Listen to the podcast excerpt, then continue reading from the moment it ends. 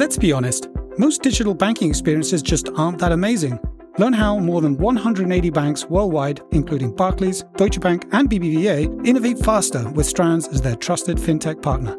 To find out more, visit strands.com today. Critical mass. That's what turns the smallest ventures into life changing forces. Reach critical mass by joining Temenos Open Marketplace for FinTechs, opening up access to 2,000 of the world's largest financial institutions. Don't just take our word for it. Temenos Marketplace has just won Reader's Choice Best Emerging Innovative Technology Product and Service at the 2016 Banking Technology Awards. Join Temenos now. We make the money go round.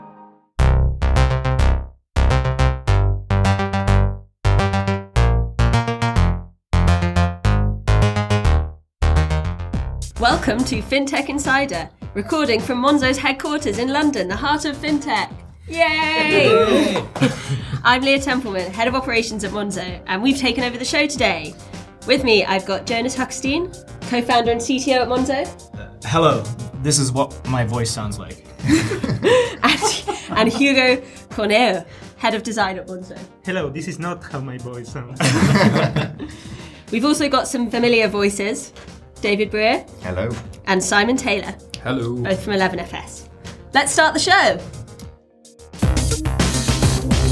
Awesome. Thanks you very much. I, I was about to say for joining us, but actually we're joining you this week, aren't we? This is quite weird. Thanks for welcoming us into your offices. I feel very welcomed right now. I'm seeing lots of Monzo stickers. I'm seeing people posting cards. Then this is like the dream right here. It's It like is. it's like seeing inside Santa's grotto. It Like- is. Those, those guys, they're- that Similar makes, temperatures as well. that sort of makes them elves outside, putting those cards in the thing and putting them out. right? Why they're not in elf uniforms, I don't know. That's a bit disappointing. I'm not gonna lie. And I, I guess for international listeners, can you tell us a little bit about more about Monzo and uh, you know what, who are you guys? What are you doing? And um, why are we all customers? There's clearly something that's happened that's driven us all to this. For international customers and also uh, um, UK uh, listeners, uh, we're we're a brand new um, smartphone bank, uh, initially in the UK only, and um, we are currently in the process of getting a banking license from the two regulators here, the PRA and the FCA.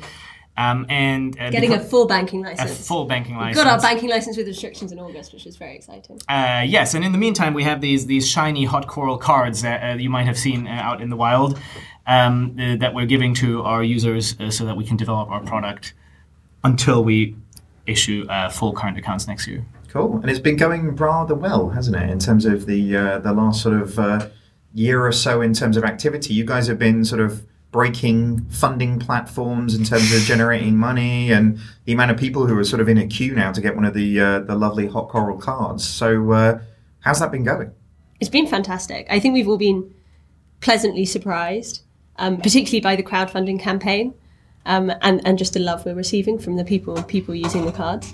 I mean, obviously, it was a little bit expected. It's a great product, um, but we're still we're still in our sort of beta phase. We're still testing things out. It's not perfect yet, um, but we're very lucky to have a, a very supportive community who are helping us develop it, and it's getting better every week. I think. Um, why do you think it is that they support you? You know, like um, I do get asked this a lot of by people in banking, and they go, "But it, but it's just a prepaid card, right? That's that's all it is." And but people really do love this product, and as a user myself, and as somebody who's lived in fintech, there's something about the soul of the brand that's like hard to put m- my finger on. So I'm hoping you guys can do it for me. Like, tell me what's the magic here? What what separates it? It's Hugo. It's all the design. it's on me. I think I think it's because we are kind of the promise or s- of something that people feel that that there's a need for. Like, I, yeah, true. What we are right now delivering is not like so groundbreaking. Like, there's certain things like oh, real-time notifications freeze your card. It's pretty cool, but something that eventually every bank will have, right?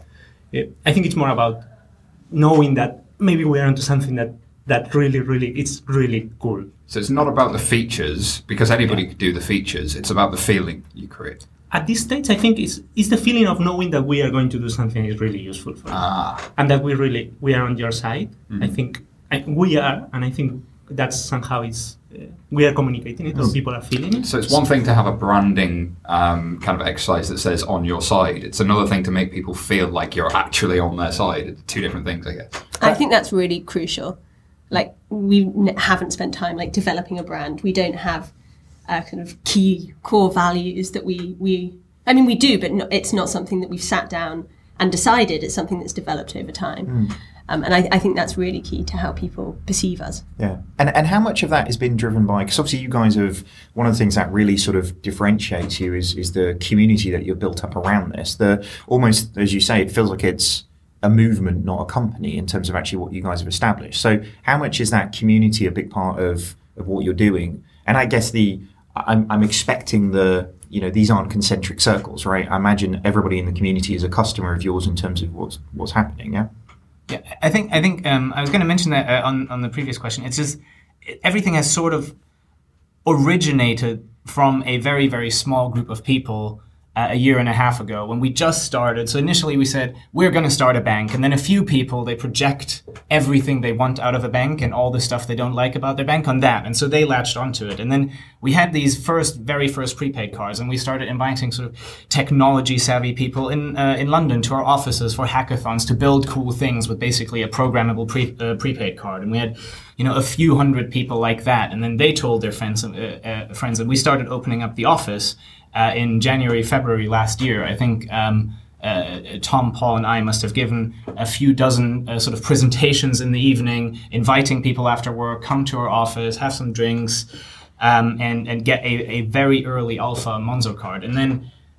You know they they are also bought in. I mean, they spent their free time in the evening after work to just come in. And then the next step was we, we needed to go bigger, so we made an online community forum and said, you know, people can come there and, and hang out once they no longer fit in our office. And I think so far, um, yeah, people would still consider themselves to be the members of a community as opposed to the users of a card that gives you free foreign transactions. So does it feel like there's um, an element of inviting them in? Like we were saying, it was nice to be in and see Santa's Grotto. Does, do you think there's something about the the customers don't feel like customers, but like they get to walk through the door and be part of the process of building the bank with you? Is there something there? Definitely. And that's one of the best things that's come out of this prepaid program. I mean, we've actually we've learned a, a lot of technical knowledge about how the payment systems work. Or speaking personally, I didn't know a lot about that before. Um, so we've learned a lot of that. But the, the biggest thing I think is getting a whole mass of thousands, tens of thousands of people to feel like they are building this bank, and they are. Like their feedback is hugely important, um, and I think that's what really sets us apart from from other competitors. Yeah, and you've got, like you say, that community is incredibly active, isn't it? In terms of either the Slack channel or, I guess, literally inviting people into your home, as it were, in terms of doing things. So, you know, how vocal are those guys in terms of, you know, it's always fun to hear feedback of your designs firsthand, but I imagine you must have lots of people coming to you with uh, with feedback, right? Yeah, and I, I- think it's a great thing. And I've been I've been learning like as, as a designer, um, it's it's usually very hard to to present something to the world that you know that is not polished, that is not finished, and because you have your your pride and all that. Um, and we've been switching that, and, and, and we work that way, and the, the what you get in return is so valuable, because people are helping you, and it's it's kind of like an exercise of um, to be a bit more humble, maybe present things, letting them test them, listen to that, change things based on that. Um, and we have many points where we like get in touch with them. So, for example, we, we run uh, user testing here in our offices every week. Um, those are great opportunities. Like yesterday, we had people here, and they tell you, "Oh, this thing is not working very good. You should fix it." And it's like it's great because you get to see the face of this person telling you that, "Look, this is not good enough. Fix it." Yeah. Uh, and that's great. And then even like ideas or things that are a bit more conceptual, um, we have our, our roadmap is public, so you can see what we are going to work. You can like kind of see a bit the strategy um, and have an impact on on that. Super good. So tell me, like, um, when these people are walking through the door, who is this customer? Like, who who are they? Are they just sort of tech savvy people from the London area, or has that changed? Are they are they all one age and one gender? Like, is there a variety here? What's what's who who do you typically see walk through the door? Hmm. Probably not. Like we, we still have like a huge bias on that. Mm. Like most of our customers still uh, are like tech savvy. Like you see it because they come, they have an Apple Watch. Like it's that kind of thing, and and mostly mostly men as well, which is another uh, big problem that we are trying to solve. Um, so we have that that bias that is it, and we have it in the, in the team as well. So I, I think it's something that spreads that way. Um, but we are we are making efforts to fix that and try to listen to people that are different, to people that probably don't have that much disposable income uh, or don't know about technology or not are not so comfortable using apps. Um, so it's it's part of that progression. I think it's natural for a company at this stage, though. We're still we still are in the beta uh, testing phase, and the app is entirely on your phone. So if you're someone who doesn't really like using your phone, doesn't have many apps on it, like this definitely isn't the product for you. There's something about the old adoption curve, isn't there? Like Yeah. if you're in that sort of 0.1%, then you're going to probably ha- tick a lot of those boxes of being probably male, probably into software, probably tech savvy. But actually, you know, my mum's been using Facebook and loves it for a few years. But when I first was raving about it to her, she didn't really want to know anything about it. And I think perhaps you guys are still maybe in that phase. I think there's a I think there's a big part there, like you say, it's you, you design for a certain group of people and make it simple and easy for them to interact with. But you know, when I've showed my my mum the app, I'm not going to name the name she of the bank that she banks with, but that's the inhibitor for her moving to mobile banking is like how horrific that app actually is in terms of doing it. She would like to have the the sort of simplicity of understanding and uh, and access in terms of doing it, but um, that particular bank makes it rather difficult, which is not good. And I think I think it's normal for a technology company to just pursue growth wherever they see growth. Um, you know, it's really the smartest strategy uh, so that you can show some traction. But the, the the sort of good news is when people that are not in that group are introduced to to the idea, then it's it's not alien to them or like totally bad, right? It's uh, it's sort of for the first time, at least in, in my life, it's working on something where every single person I know actually has a need for this and could benefit from it. And probably if they used it for a little while, they would really, really like it. Uh, it- it's not really possible to participate in, in modern society without that kind of thing. And objectively, at the moment, we, you know, there's there may be other fintech companies and prepaid cards that have a similar user experience, but banks definitely don't at the moment. It's very true. There was a, a story recently. Um, David and I were in um, Johannesburg, uh, and I remember showing the Monzo app. And I'm going to sound like a total fanboy. And I, I, you know what? I don't even care. I, I don't care. I love Monzo. I'm, I'm just saying it. There's a, And- there's a moment. Here. yeah, no, I, I just don't care. But there was a moment where uh, somebody was saying, "Oh, you know, I'd love it if there was something where you know I could kind of track my spending in my mobile banking app." And I said, "Well, have you seen Monzo?" And then I just showed it. You know, it was the Android version, so it wasn't like the full iOS experience. And they said, "Oh my god, if um, bank that they were working for did this, they'd actually switch their account to work for the bank to move to the bank that they work for." And it was like, yes, uh, but it wasn't the fact that it was breaking down their spending habits, it was something about the look and feel. The first thing they saw was the coral card. They're like, oh, what's that? And they asked the question. The second thing they did is saw the app and the logo and the name and everything. And so there was just something like it, it was low friction, I think is, is kind of what you were saying there with, with like how difficult everything else is. So, so basically, have you guys thought about doing Africa? Because like, you know, there's, there's clearly a market right there in terms of in terms of the move. Well, I think I think the end goal is that every single person on Earth should be able to download on their smartphone this app and derive some some kind of value from it, right? Th- th- There isn't somebody who who could reasonably say they don't live sort of in a hut on the mountain by themselves without friends that they don't need a place to store your value, a place that allows you to transact with other people, with other merchants.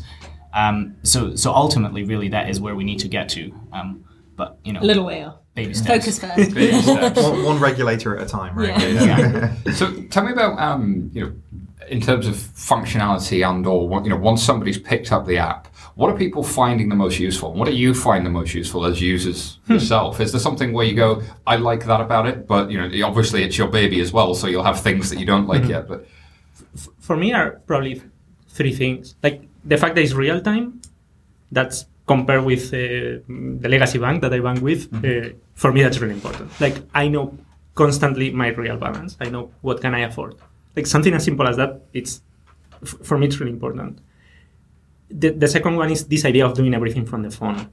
Like I hate to go to the desktop and take the pin reader and plug the card and whether I and I'm I'm tech savvy. I work in this. Okay, like my partner she struggles doing that. Um, and and the third thing would be like to to keep like that record of everything, like even things like I try to control spending on on pizza and Domino's pizza. Now I know how much I'm I'm Don't we spending on that. It's not it's not even about money. It's more about it's kind of like a lifestyle thing. Like oh like oh this month I've ordered five times pizza. That's not a good idea. You know like Yeah. to have that information. I don't know what what about you guys.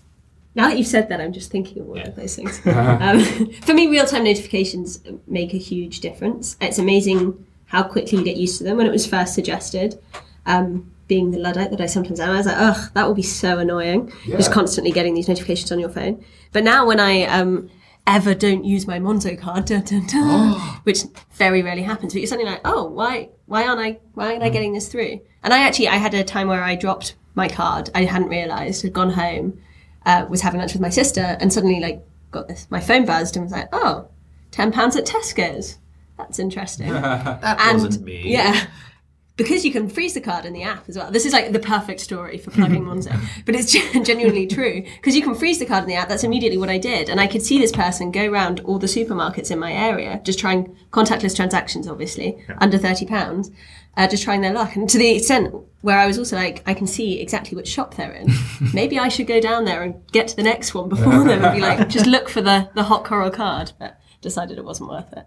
Um, I, I, I definitely really sort of benefit from that. You know, I, I find the um, like I say, not wanting to turn it into too much of a love in for you guys in terms of doing it, but the the idea that I will know when a transaction has gone through because it buzzes on my wrist on my Apple Watch before the person in Starbucks who's sort of preparing me a sort of really chai spiced something or other uh, actually knows. And it just a- sounds really gimmicky at the first point. And I think this was something you were saying a moment ago. It just sounds like a, a pointless gimmick. Oh, I got a real time notification. I get too many notifications anyway. I don't want a notification.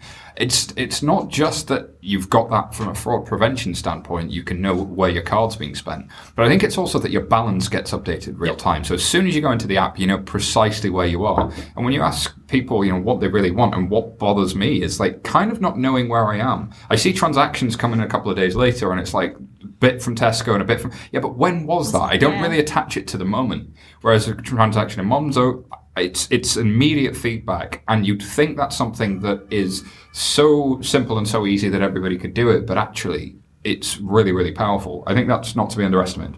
Again, I'm fanboying, and I still don't care. I still don't care. Pick something that, that Hugo didn't mention. Um, I also love the ability to send money within Monzo. So obviously, I've made all my friends sign up for Monzo um, and spend too much time with people at work anyway. But it, it makes it great when you go out for a meal that you can just very quickly just select someone from your contacts and the, the money is gone and you see that it's gone immediately. Um, What, what I'm really loving about that feature, particularly, and this is a this is fun, a fun one, is that actually the amount of people that I'm, I know who work at banks who are popping up in the peer-to-peer thing, and I'm like, all right, this is who you bank with now, then is it? And doing stuff. There is uh, definitely something about when we bump into execs from when we're doing our 11FS thing, when we're bumping into banks and stuff, that we do find that they want to show us their Monzo card to prove that they're cool too. It's like- This is like, like like sort of literal pictures being posted onto LinkedIn with them and being happy about it. Very senior people at other banks. It's But, kind but bizarre. also, I think it, it does speak to them wanting to learn, right? It's, there's a genuine, like, actually, you guys are trailblazing a little bit in terms of experience, and uh, what can they learn from it? So I think that's you know, one of the best sort of compliments you can, you Yeah. can get. I feel like I have done too much loving, and I should do our listeners a favor and ask you guys, you know, what don't you like? Is there something there that you're like, oh, that we, we couldn't get this in, or we can't do this till later, or are there things there that still frustrate you? Being able to send payments to people outside Monzo, um, outgoing payments, is quite difficult to set up on a prepaid program. And since we're going through the, the banking license application stage and hopefully aren't too far from the finish line now, it's not something we prioritise putting in. But it definitely is difficult sometimes. None of my family had have iPhones, and so they've only recently come onto Monzo. um, and it would have been great to be able to send them money before from it. I think I think in abstract the I mean we've been working on this for almost two years and you know you most of us have actually most of our lives sort of thought banks kind of suck and that we want to uh, you know if we could do it we you know we all have different ideas which little bit we would improve. And um, certain things you can do in a prepaid card and you can improve them like the instant notifications for uh, card spending in particular.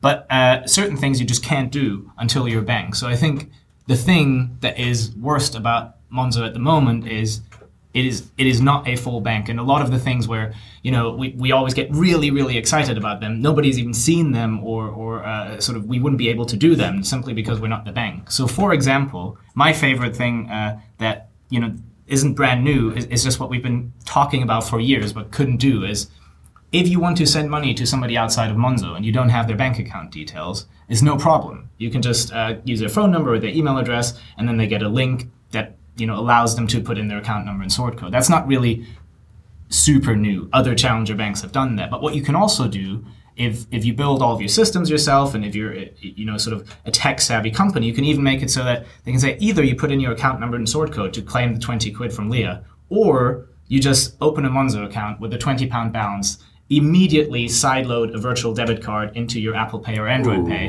and immediately pay pay for for Pret or something like that. Or if there's a uh, if there's a cardless ATM, you could take out cash. It would be the fastest sort of way to send your friends cash value. It would be faster for them to sign up for a bank account f- with Monzo and then take the money or, or get the economic value as compared to putting in their account number and sort code and then somehow using it, uh, which I think is mind blowing. Yeah, not, not, not many organisations have a, an account opening process that efficient, do they? Um, Yeah, that as in terms of onboarding, um, I've seen eight to ten weeks. Um, in some examples for, for basic current account products, and they're like there, there was somebody we were talking to last night who, who shall remain nameless that worked for um, a large organisation. that And- shall remain nameless. yes, that also shall remain nameless. But uh, the the thing was there, kind of saying that uh, there's almost a view internally that uh, you know if you really want an account, you know we want to make sure you really want it. Like we, we know we could make these processes a bit shorter, but we'll leave them where they are because we only want the customers that are really going to jump through the hurdles. And I think that as a cultural thing was was really scary. It is, yeah, it's quite a worrying fact. So, what- what sort of changes then? Obviously, as you say, you're, you're kind of going through this uh, the the sort of alpha beta at the moment, sort of pre-license, and you guys have taken a, a very different approach to pretty much everybody else in the market, right? In that most are, you know, readying the troops and sharpening their knives behind closed doors until they actually sort of launch and come out. So, what changes when you go into uh, the the full piece and you've got the full license? I, I mean, in terms of product, all the things that you expect from a current account, right? Like basically uh, things like getting your salary paid in, the card or being able to, to pay your rent from the card. Um, to then things that um, kind of sustain our, our um, business model, like for example, uh, overdrafts. Um, and then cooler things like, like what Jonas was mentioning, like things like grouping transactions that are recurrent. Like, and I, I don't mean just direct debits or standing orders. I mean, like, for example, Netflix is recurrent, right? They, they charge you every month, or Spotify, or all those really cool things that we be able to do. Um, plus having a debit card, because the prepaid have some issues here and there uh, with the debit that disappears. Plus, I hope like Apple Pay, like all the, all that stuff in terms of like basic product. Um, but I think that the rollout will be like slower at the beginning, slow until until we, we have everything figured out and, and we are happy with. Cool. I think what will be really exciting as well is just having complete control over everything. Um, so we, we work with some fantastic partners who are very supportive um, it, on the prepaid program. But there are obviously, if you're working with an external party, there are things that sometimes take longer than you would hope or like. Um, and I just think I, I agree that at the start it's going to be like a pretty slow and pretty painful process, like mm. totally honestly. But once we get going, I just think the speed at which we will start moving will be incredible. I'm very excited. There is a bit of a culture of speed here and, and kind of making things either real time or you know, kind of that instant feedback. Do you need different talent and different people? You know, like where, where are your hires coming from? Are they coming more from the tech and startup space? Are you bringing people from the old world of banking? Is there a hodgepodge here? And, and how are you finding re- recruitment generally? I think there's definitely a, a hodgepodge. That's that's sort of the, the whole point, right? It's um, it's uh, you know, there's there's technology startups. They generally don't get banking licenses and uh, you know um, stay clear of regulated industries. A lot of people also would like to get into healthcare or government or whatever, but it's really difficult. So the you know the the, the smart young coder founder types they just don't really do it. And then there's on the other side you have the large banks, but they're not that great at technology. And I think what has happened here is through a, a series of fortunate events, we just have sort of people from all kinds of different backgrounds, um, uh, you know, uh, working together, and then there's this process of osmosis that happens where, uh, you know, um, people uh, from a financial crime background or a risk background can learn about how Silicon Valley startups are started, and people from technology like myself. Uh, can learn about how banks even work and uh, you know how banks manage their risk and uh, do all these things that maybe if you're if you're in a tech company you, you wouldn't even think about that much. How, how do you guys identify that? So, like, if you, you know, you've all got sort of varied backgrounds, but technically you guys are bankers now, right? Mm, yes.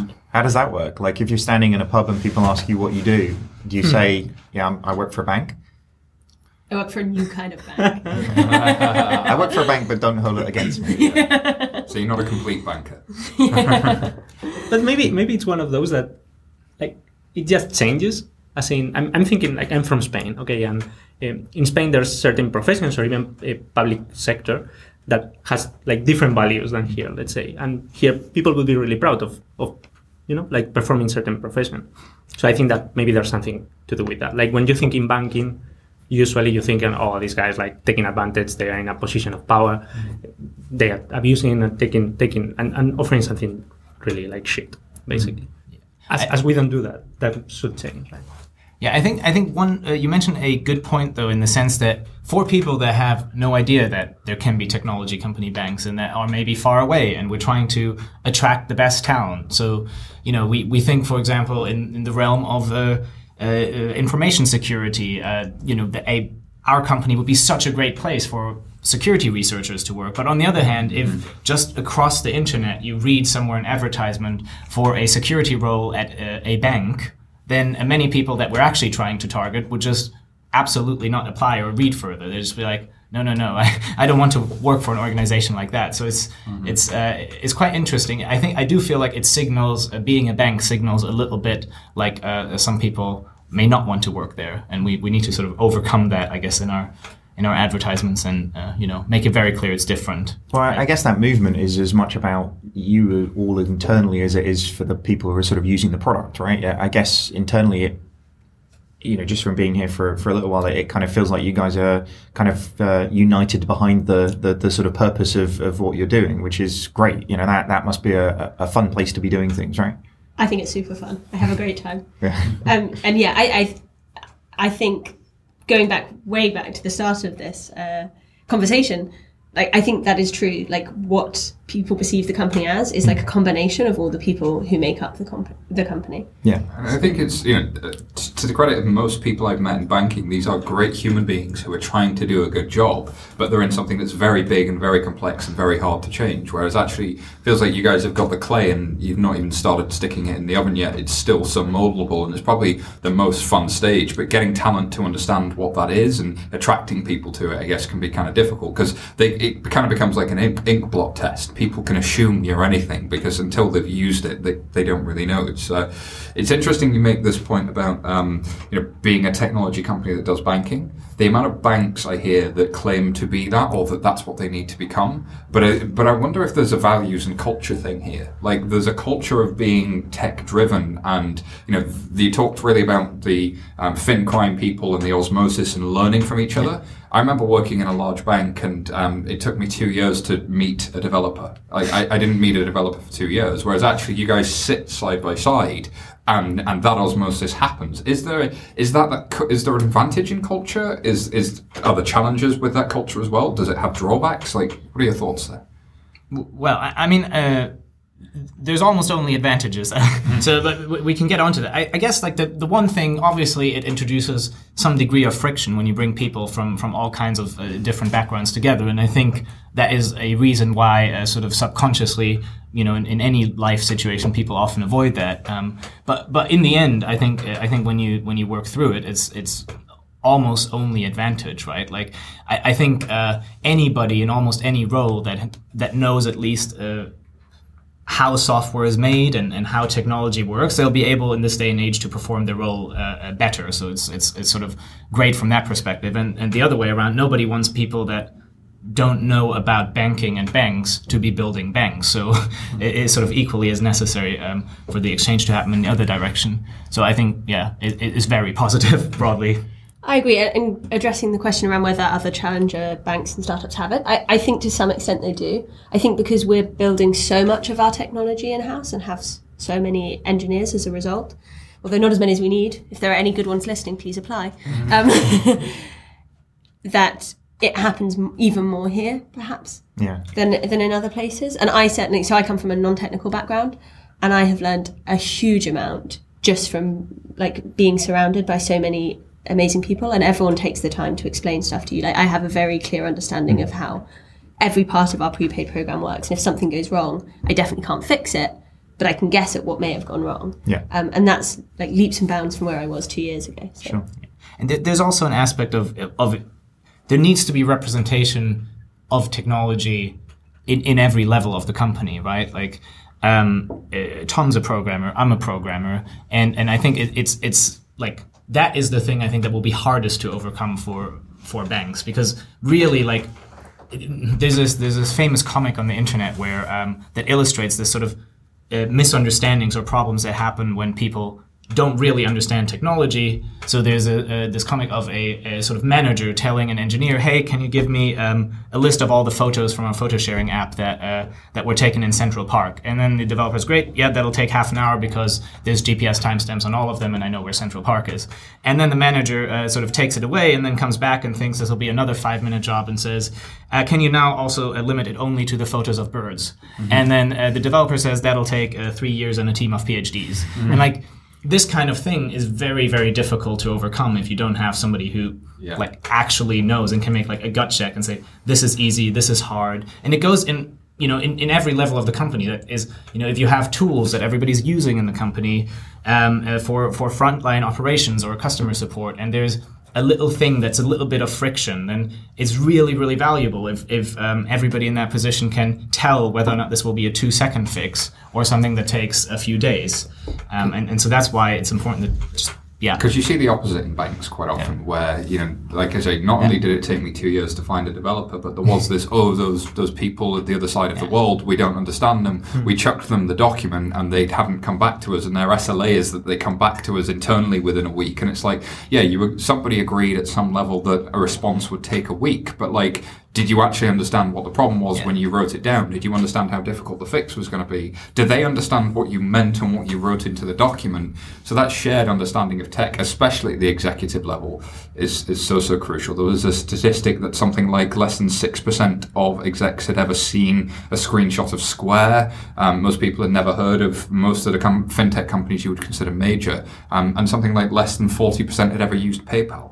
I mean, it, it, it, but these are the people running banks. Now, they, they know they need this technology stuff, but I don't know if they have uh, the people that can teach them that all yeah. the time. Yeah, I guess it's pretty contextual, though, right? When most of the organization, uh, big organizations you'll go to, like I didn't poke around your office too much. I'll do that after we finished here in terms of doing it. But I didn't. I didn't see an innovation lab anywhere. it's hidden. I'm, I'm, presuming. I'm presuming you guys don't have meetings every day worrying about being innovative. It's just the stuff you're doing and actually providing experiences to customers in terms of where you're at. So I think the the sort of stage in the evolution, I guess, is sort of slightly different, really.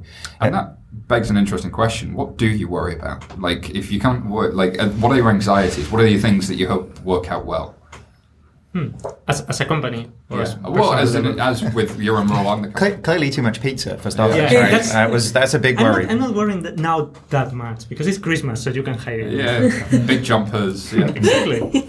I, I mean, this this might sound a bit uh, like I don't know. Like we are really ambitious. We we have this idea of like being the first bank with one billion customers, right? And we believe, I do believe that some that's going to happen. Like someone is going to do it. So my fear would be if it's not us. But you know, like it's like who's the Uber here? Sure. Like, mm-hmm. but I hope it's us. So it's it's, is that that's the solution, right? Sure. I think for me, like going more short term, my biggest fear is um, that we don't kind of go mainstream, if you like. We've had a huge amount of traction. It's been incredibly exciting. But we did this really humbling exercise this week where we were just collecting data from people going through Old Street Station to see like how many people were aware of Monzo. Um, and it's the kind of thing where you're like, oh, Old Street, pretty techy. Everyone I talk to knows about Monzo. Like, let's say like you know like 50% of people, like so many people, like the like 80% ish. I don't know exactly what the figure was. Like, I had no idea what we were talking about. And then we'd obviously tell them a little bit about it. And it was surprising the number of people who were like, yeah, I'm like, I'm pretty happy with my bank account at the moment. I think the amount of apathy that there is is not to be underestimated. I think we offer a truly differentiated product. And I think the way we get around it is we make it extremely easy for people to try it. Mm. And so it's such a low barrier that you give it a go and then you're like, actually, you know what, this is this is way, way better. Yeah. Um, but if we don't get them trying it, they, they trip up and fall into it. And I think David makes a point quite often that one of the major ways that banks acquire customers and one of the major ways that you build a brand presence in financial services historically has been to do a huge above the line TV advertising campaign. And actually, until you're in a position to do that, it makes no sense to do it. And until you feel like you've got a, got everything there to do it, it makes no sense to do it. But Yeah, actually, we've seen it in you know like aggregators weren't really a thing until they started spending above the line heavily, Confused.com. and yeah, then Money Supermarket, Confused, and Compare the Market, and all these guys Compare kind of suddenly really sort of exist in the psyche. So I guess it's about aspirations of size, right? It depends on whether you want a billion customers or whether you want a million customers, you know, in terms of uh, how you approach kind of attracting them. So Yeah, but I guess there's something as well with products that become better when more people use them or your friends use them. For example, an aggregator usually don't get better by the fact that your friends use it. Um, whereas if you look at things like Twitter or Facebook, they haven't spent on ads. They, in fact, they've done it once they were already huge, and it's this kind of like Coca-Cola ad of "We're still here, we still exist," right? But they, they got to that volume first because it, it became better as, as, Yeah. as Is, it is there an element of breaking those old rules then? Because people say that you can't build a bank without by building your own core system, and you guys are, for the best I can tell from your blog, building your own core system. People say that you can't acquire customers virally, but actually that's that's something that you, you really hope will happen and will will take off. I- Is, is breaking the rules what makes you guys I guess a little bit different, all those established things, and, and maybe bringing in that tech thinking to it. Because I find, you know, I've been in innovation labs where people have talked about doing growth hacking, and, then they've said, but um, so what's the process at the call center for when we've done the growth hacking? And it's just, you know, there's just no, you know, something really missing there. It, is there something in kind of just the approach that's different here? I guess. Hmm, very very good question. I, I I don't even think we think in those terms. I think it's more, or the way I see it at least is the, the part that, that we deliver physically, that is like the card and, and the app. We, we are trying to do something that is world class, and by that I mean that an app that performs and feels and everything is like like the good apps that you use, like Instagram. Like it's something that this is very well done. Like they update it. There's a new iPhone with a new screen or something, and it's updated that very same day. That kind of thing, Um, and the card as well, and then customer support. That is kind of like, like the, the Amazon uh, touch, right? Like this thing of how can you give a, kis- a customer support that is really really top class. And I think the one that we currently have is is unheard of. Like in in in, in I think Alright. any other product, right? I would encourage um, FinTech Insider listeners to check out Monzo's Twitter account and just see some of the replies that go to some customers. Like there are there is genuine humor in there, but there's a, I think more than anything there's humanity. Um, and, and I see this across a lot of the challenges. To be fair, it's it's not unique to Monzo. I think there is something where humanity and your ability to communicate is something that a, a smaller brand is willing to have that a large brand seems very you know not willing to show. It's like we can't be human, we must be corporate because it might end up in the newspapers. Blah blah blah. But you, but you seem to put that into everything as well. You know, it's from the release notes that you guys put out in terms of doing it. Like we we like proper lolled at the release. like it was it was bizarre. You know, in terms of like, but gaining you know humor through those things in terms of actually putting it out. It just seems like it's completely embedded in all the communications in terms of the you know the fun that you guys are trying to sort of generate. So, so may, maybe as the last question then, there's a lot of other challenger banks kind of coming out in this space. Um, you know, obviously we've got the the sort of atoms and tandems and starlings and whatnot that are, are sort of coming through and, and sort of coming to market. What do you? How do you see the next sort of eighteen months to twenty four months sort of playing out in this space? Do you think there's enough space for all of these challenger banks coming to market?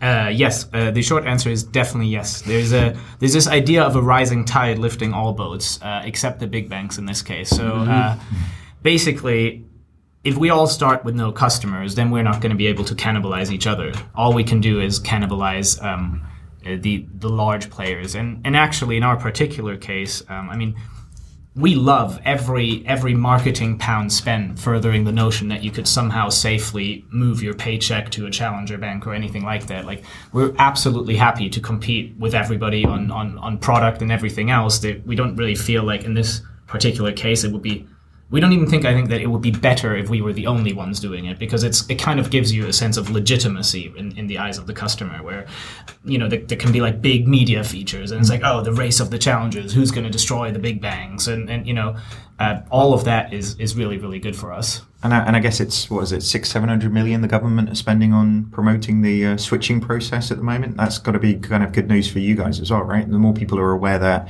it's simple and secure and easy to do, then uh, and like I say, that's the 80% walking through Old Street, right? You know, getting those guys to know that is key. And you know the reason I never did the switch, the, the account switching thing, is because I didn't believe any of the account switching guarantee. Like you guarantee all of my direct debits are going to go out, but I don't believe you. like I get the sense with like a challenger bank and especially a Monzo, if you guarantee it, then like there's going to be people in the background panicking to make sure that it all does work because you actually genuinely care that it does work and that I don't have any pin. And if I do, there'd be some sort of cake in it for me. So I'm like, either way, there's cake. You know. but but you know when when I think on those, I, I really hope like these uh, switch mechanisms get faster and quicker and all that.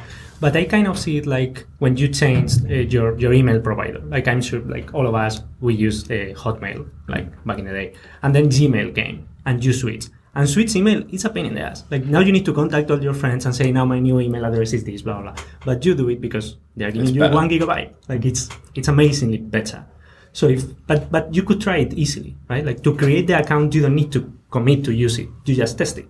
Um, so I think that's kind of the approach that we're going to follow. So even if there's a bit of friction in the switching, hopefully we will remove it. But even if there's a bit of friction, if we manage to convince you first with that product that is valuable, Well, it's a, like I said, it's a very different approach, right? Most we talk about account opening. Most people, it's a 15-page application form, not downloading an app and, and starting to use it, and that you know that feels more today than you know where most organisations are moving for for yesteryear. Really, So- It, it's an application form that you then uh, get a letter to go to the branch to present a, a couple of bits of ID that then sends you another letter in the post that gives you your PIN number before your card arrives, and then about a week later you might get your card arriving, and then you, then none of your direct debits have moved across. It's just yeah.